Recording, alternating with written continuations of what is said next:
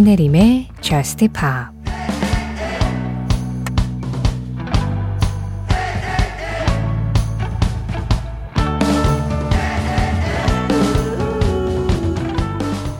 넌 아마 어둠 속 한 줄기 빛처럼 내가 평생을 기다려온 사람일 거야. 그러니까 goodnight 키스만으로도 좋아.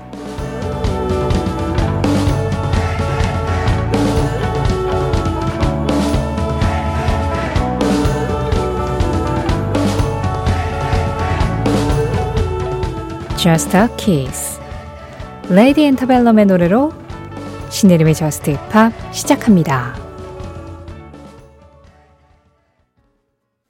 신혜림의 Just Pop 시작했습니다. 오늘은요. 현재는 Lady A로 활동하고 있고 이 노래를 부를 당시 Lady Antebellum이었던 Lady Antebellum Just a Kiss로 문을 열었어요. 2412번님 신청곡이었습니다. 이어진 음악은 Faye Webster였어요. Right Side of My Neck. 조주연 님이 골라주셨는데요. 뭔가 그 컨트리 팝의 느낌들이 좀 여러 가지로 묻어 있는 노래들이었죠. 그러면서도 그냥 우리가 장르를 신경 쓰지 않고 듣기에도 아주 무난한 그런 예쁜 멜로디들을 가지고 있는 음악들이기도 했고요. 약간 좀 몽글몽글하게 그렇게 감성을 좀 자극하는 음악들이었는데 이렇게 감성을 자극하는 노래 중에 저스트팝에서 좀 자주 들려드리는 뮤지션이 있죠. 이 가수의 노래는 한 곡뿐만 아니라 정말 다양한 음악들을 자주 많이 신청을 해주셔서 그것도 다양한 분들이 그래가지고 저스트팝에서 진짜 단골 가수로 자주 얼굴을 드러내는데요. 바로 내한을 앞두고 있는 라브입니다. 아니, 라우프 노래를 들으시고 이효정 님이요. 저스트팝에서 이렇게 많이 나오는데 라우브는 명절 때마다 신혜림 작가한테 한우 선물해야 할 것 같아요. 그리고 저 휴가 가면 라우브한테 임시 DJ도 시켜줘야 할 것 같다고 네, 글을 남겨주셨어요. 라우브가 이 사실을 알아야 될 텐데요. 네, 명절 때마다 저한테 이렇게 고기도 좀 사주고, 저 어디 휴가 간다 그러면 와서 DJ도 좀 맡아주고, 아, 얼마나 좋아요. 제가 라우브가 임시 DJ를 못해줘서 이번 여름 휴가를 못 갔잖아요. 라우브가 내일, 아, 오늘 저녁이네요. 이제 날짜 바뀌어서 오늘 저녁에 내한 공연 예정이죠. 아, 저는 방송 스케줄이 있어서 가지는 못하는데, 혹시 내한 공연 가는 분들 있으시면 밑도 끝도 없이 Just Pop 한번 외쳐주세요. 자, 9561번님이 Lauv의 음악 신청해 주셨습니다. Lauv, Feelings. Lauv의 Feelings에 이어서 들으신 음악, Oscar Anton, 그리고 다니가 함께한 homesick이었습니다. 아이디 CHE78님이 신청해 주셨어요. 신혜림의 Just Pop 참여하는 방법 안내해 드릴게요. 이 시간에 듣고 싶은 음악이 있으시거나 이 시간에 Just Pop에 그냥 하고 싶은 이야기가 있으실 때 어떤 이야기든 환영하고 있습니다. 문자는 샵 8000번이고요. 짧은 문자 50원, 긴 문자와 사진에는 100원의 정보 이용료 들어가요. 스마트 라디오 미니로 들으실 때 미니 메시지 이용하시는 건 무료고요. 문자와 미니는 방송 진행되고 있는 새벽 1시부터 2시 사이에만 열려 있고요. 그 외의 시간에는 홈페이지 그리고 SNS로도 참여할 수 있습니다. 신혜림의 Just Pop 홈페이지 사연과 신청곡 게시판 24시간 열려 있어요. 로그인만 하시면 글 남길 수 있고요. Just Pop 공식 SNS는 인별그램입니다. MBC Just Pop, MBC JUSTPOP로 찾아오시면 되고요.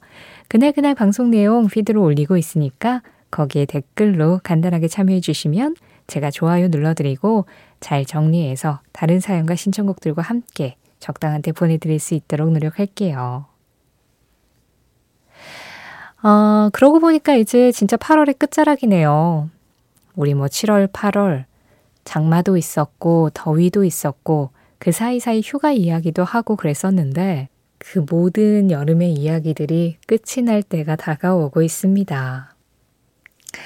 하루의 끝이 노을이라면 여름의 끝, 계절의 끝은 딱 이맘때가 아닐까 싶은데요.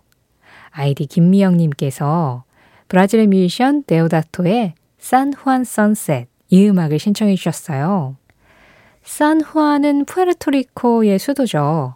데오다토는 브라질 뮤지션이지만 그쪽 라틴 쪽의 감성을 기본적으로 가지고 있는 사람이고 그러다 보니 이 산후안이라는 도시의 노을에 대해서 음악으로 표현하는 게 그다지 어, 낯설어 보이거나 어색해 보이지 않는데요.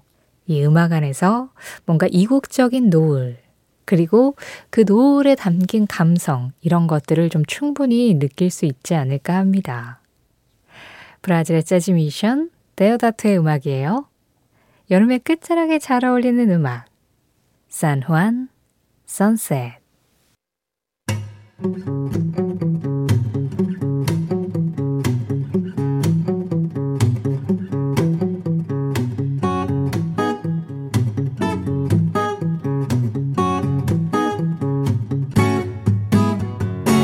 신혜림의 저스트 파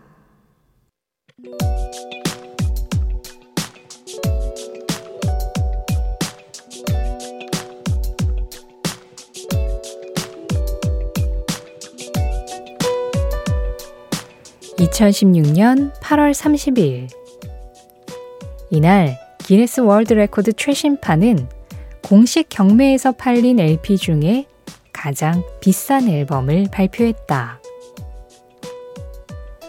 그건 바로 비틀스가 1968년에 발표한 아홉 번째 정규 앨범인 The Beatles, 일명 화이트 앨범. 그것도 시중에 있는 그냥 앨범이 아니라 비틀스의 드러머 링고스타가 35년 이상 완벽한 상태로 보관했던 화이트 앨범 첫 번째 판인 카탈로그 넘버 00000001번이었다. 이 앨범은 2015년 12월에 열린 줄리안스 옥션 하우스에서 79만 달러에 판매되었는데 이는 우리 돈으로 약 10억 원. 쉽게 말해 앨범 한 장에 집한 채 값을 들인 것인데 그만큼 비틀스의 화이트 앨범, 그 중에서도 링고스타가 직접 보관한 첫 번째 판은 그만한 가치가 있다는 뜻이었다. 덕분에 비틀스는 2016년에도 다시 한번 음악계에 새로운 기록을 남겼고 그들의 음악이 여전히 소장 가치가 있다는 것을 증명해냈다.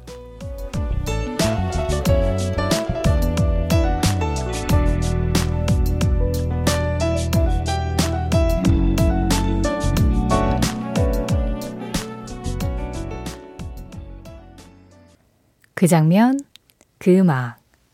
오늘은 2016년 8월 30일 비틀스의 Back in the USSR과 함께 공식 경매에서 팔린 가장 비싼 앨범 기록 현장을 다녀와 봤습니다. Back in the USSR 비틀스 화이트 앨범의 첫 번째 수록곡이기도 했고요. 김남형님 신청곡이기도 했어요. 어, 공식 경매에서 팔린 LP 중에 가장 비싼 앨범 기록으로는 비틀스의 화이트 앨범 카탈로그 넘버 000001번. 링거스타는 아마도 이 첫 번째 판이 언젠가 엄청난 가치를 가질 것이다라는 것을 미리 알고 본인이 보관을 하고 있었던 게 아닌가 싶은 그런 생각이 드는 결과이기도 하죠. 경매에서 79만 달러에 판매가 됐다는 이 앨범. 그래요. 그때 뭐 발표 당시에도 화이트 앨범이 굉장한 인기였고, 뭐 비틀스는 비틀스 이름만 들어가도 그냥 앨범 자체가 가치를 갖게 되지만, 그렇기 때문에 시간이 지나면 훨씬 더 가치가 커질 것이다. 이런 것들을 누구나 예상을 할 수 있었고, 그 결과가 공식 경매에서 팔린 가장 비싼 앨범, 그런 기록으로 남게 되지 않았나 합니다.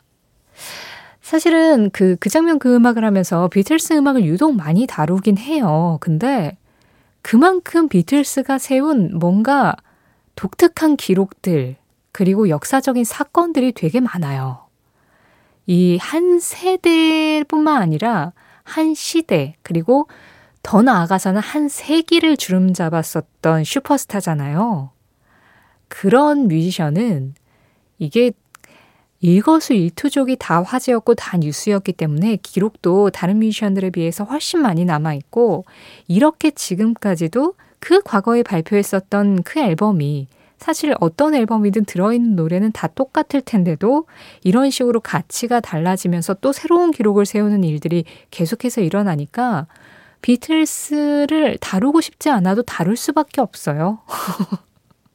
어떡하겠어요. 이렇게나 새로운 기록들이 계속해서 나오고 있는데. 그만큼 비틀스라는 이 그룹이 진짜 그 짧은 활동 기간 안에도 세상을 한번 뒤바꿨던 게 맞는 거구나. 이런 것들을 이런 기록을 통해서 좀 새삼 확인할 수 있는 것 같고요. 그리고 우리 팝음악계가 이 정도로 거대한 스타를 가지고 있다는 것도 그래서 이렇게 오랜 시간이 지나도 계속해서 회자되고 상식처럼 들어야 되는 음악들이 있다는 것도 이 나름의 풍부한 문화유산이라는 것에 있어서 굉장히 좀 뿌듯하다는 생각도 합니다. 어쨌든 이거는 뭐 음악 비즈니스적인 측면에서 그냥 경매상 이런 음반이 가장 비싸게 팔렸다더라. 이런 재밌는 기록으로 알아두시고요.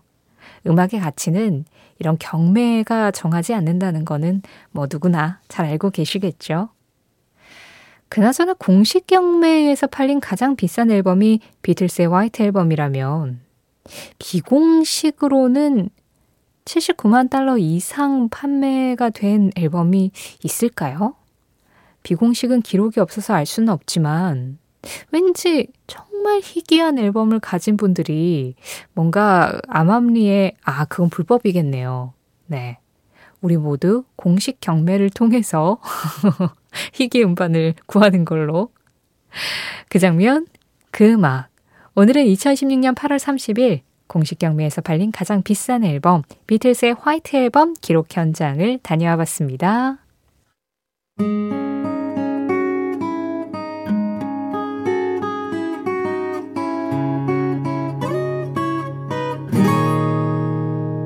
신혜림의 Just Pa 김건우님 올해 휴가 갔다 왔던 사진들을 찾아보고 있어요. 바다를 갔다 왔는데 그때가 그립네요.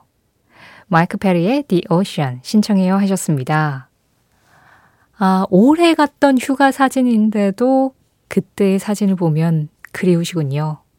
그래요. 원래 좀 가까웠었을 때의 추억이 더 생생하기 때문에 더 진하게 그리울 수도 있어요. 김건우님의 휴가 때의 추억과 함께 흘렀던 마이크 페리 피처링 샤이 마틴의 The Ocean 두 곡 중에 먼저 들으신 음악이었고요. 이어진 곡은 9028번님 신청곡이었습니다. 정글의 도미노스였어요. 이렇게 휴가 때의 기억을 떠올리기 좋은 음악 혹은 휴가지에서 듣기 좋은 음악 그런 분위기의 음악으로 좀 이어왔는데요. 휴가는커녕 지금 앞을 향해서 정말 열심히 불철주야 달리는 분도 계십니다. 6365번님, 스타트업 시작한 지 만 3년 차 대표입니다. 요즘 야근이 많아져 새벽 라디오를 듣게 됐네요. 많이 피곤하지만 쏟아지는 빌지를 보면서 일합니다. 신청곡 런치머니 루이스의 빌스입니다. 아, 대표님. 빌지가 쏟아지면 야근해야죠. 3년차 스타트업인데 어, 지금이 이제 자리를 굳히는 딱 그 시기인 거네요. 빌지가 쏟아지고 일이 많아지고 이 시기를 딱 넘어가야 이제 좀 그 안정기에 들어서는 건 거잖아요. 아, 한동안은 계속 바쁘셔야겠네요. 근데 그게 막 아등바등 하는 바쁨이 아니라 뭔가 결과가 눈에 계속 보이고 있는 바쁨이어서 늦게까지 일을 하시면서도 한편으로는 되게 신나실 것 같아요. 예, 결과가 보이지 않는데 그냥 무작정 막 이렇게 땅을 파듯이 일하는 그건 너무 힘들잖아요. 근데, 아, 이제는 한 3년 되니까 이 인정도 좀 받고 있고 자리를 잡아가나 보다 이런 것들이 눈에 보이는 시기여서, 네, 아마도 이렇게 신나는 음악을 신청할 수 있는 그런 마음의 여유가 있으시지 않을까라는 생각을 합니다. 그냥 지금 너무 잘하고 계시니까요. 당분간은 바쁘더라도 건강만 잘 챙기시고요. 그리고 대표님, 우리 직원들 직원들도 아마 같이 야근하고 같이 좀 정신없이 바쁘고 그러겠죠? 잘 챙겨주시는 거 잊지 않고 계시죠? 자, 6365번님의 회사가 앞으로 더 승승장구해서 더 많은 비즈가 쏟아지길 바라면서 아마 이 곡이 약간 주문 같은, 주술 같은 그런 음악이 되지 않을까 싶어요. 그 정도의 위력을 가진 신나는 음악입니다. 런치머니 루이스, 빌즈.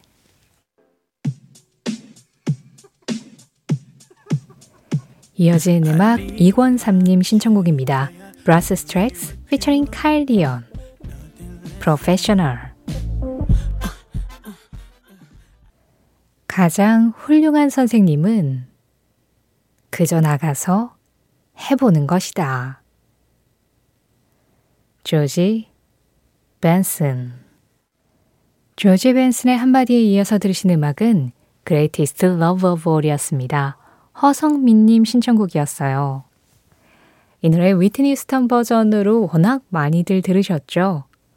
허성민 님이 라디오에서는 휘트니 휴스턴 버전이 대부분 나오니까 이 노래도 조지 벤슨 원곡으로 한번 듣고 싶다고 하셨는데요. 네, 이 곡의 원곡자 조지 벤슨이었습니다. 그 조지 벤슨의 한마디에서 가장 훌륭한 선생님은 그저 나가서 해보는 것이다 라고 말씀을 드렸잖아요. 이게 원문은 The greatest teacher is just going out and playing 이에요. 그러니까 연주자로서 그냥 막 누구한테 배우기보다는 그냥 무대에 올라가서 연주하는 것. 그게 가장 많이 배운다. 그런 뜻인데 사실은 우리는 다 연주자인 건 아니니까 이 플레잉을 연주보다는 그냥 try? 예, 해본다. 그냥 시도한다. 일단 하자. 뭐 이런 의미로 조금 해석을 했습니다. 그래요. 우리가 아무리 많은 연습을 해도 실전 한 번에 딱 부딪히면서 배우는 게 더 많죠. 뭐든 해보는 그 경험치를 따라잡는 건 쉽지 않으니까요. 오늘 전해드린 조지 벤슨의 한마디는 신혜림의 JUST POP 공식 SNS, 인별그램 MBC JUST POP에서 이미지로 확인할 수도 있습니다. JUST POP 오늘의 마지막 음악은요. 따뜻한 목소리 조지 벤슨의 목소리를 들은 김에 계속해서 이 온기 가지고 좀 따뜻하게 마무리해 보려고 합니다. 턱 앤 패티가 신디 로퍼의 음악을 리메이크했죠. Time After Time. 이 음악 전해드리면서 인사드릴게요. 지금까지 JUST POP이었고요. 저는 신혜림이었습니다.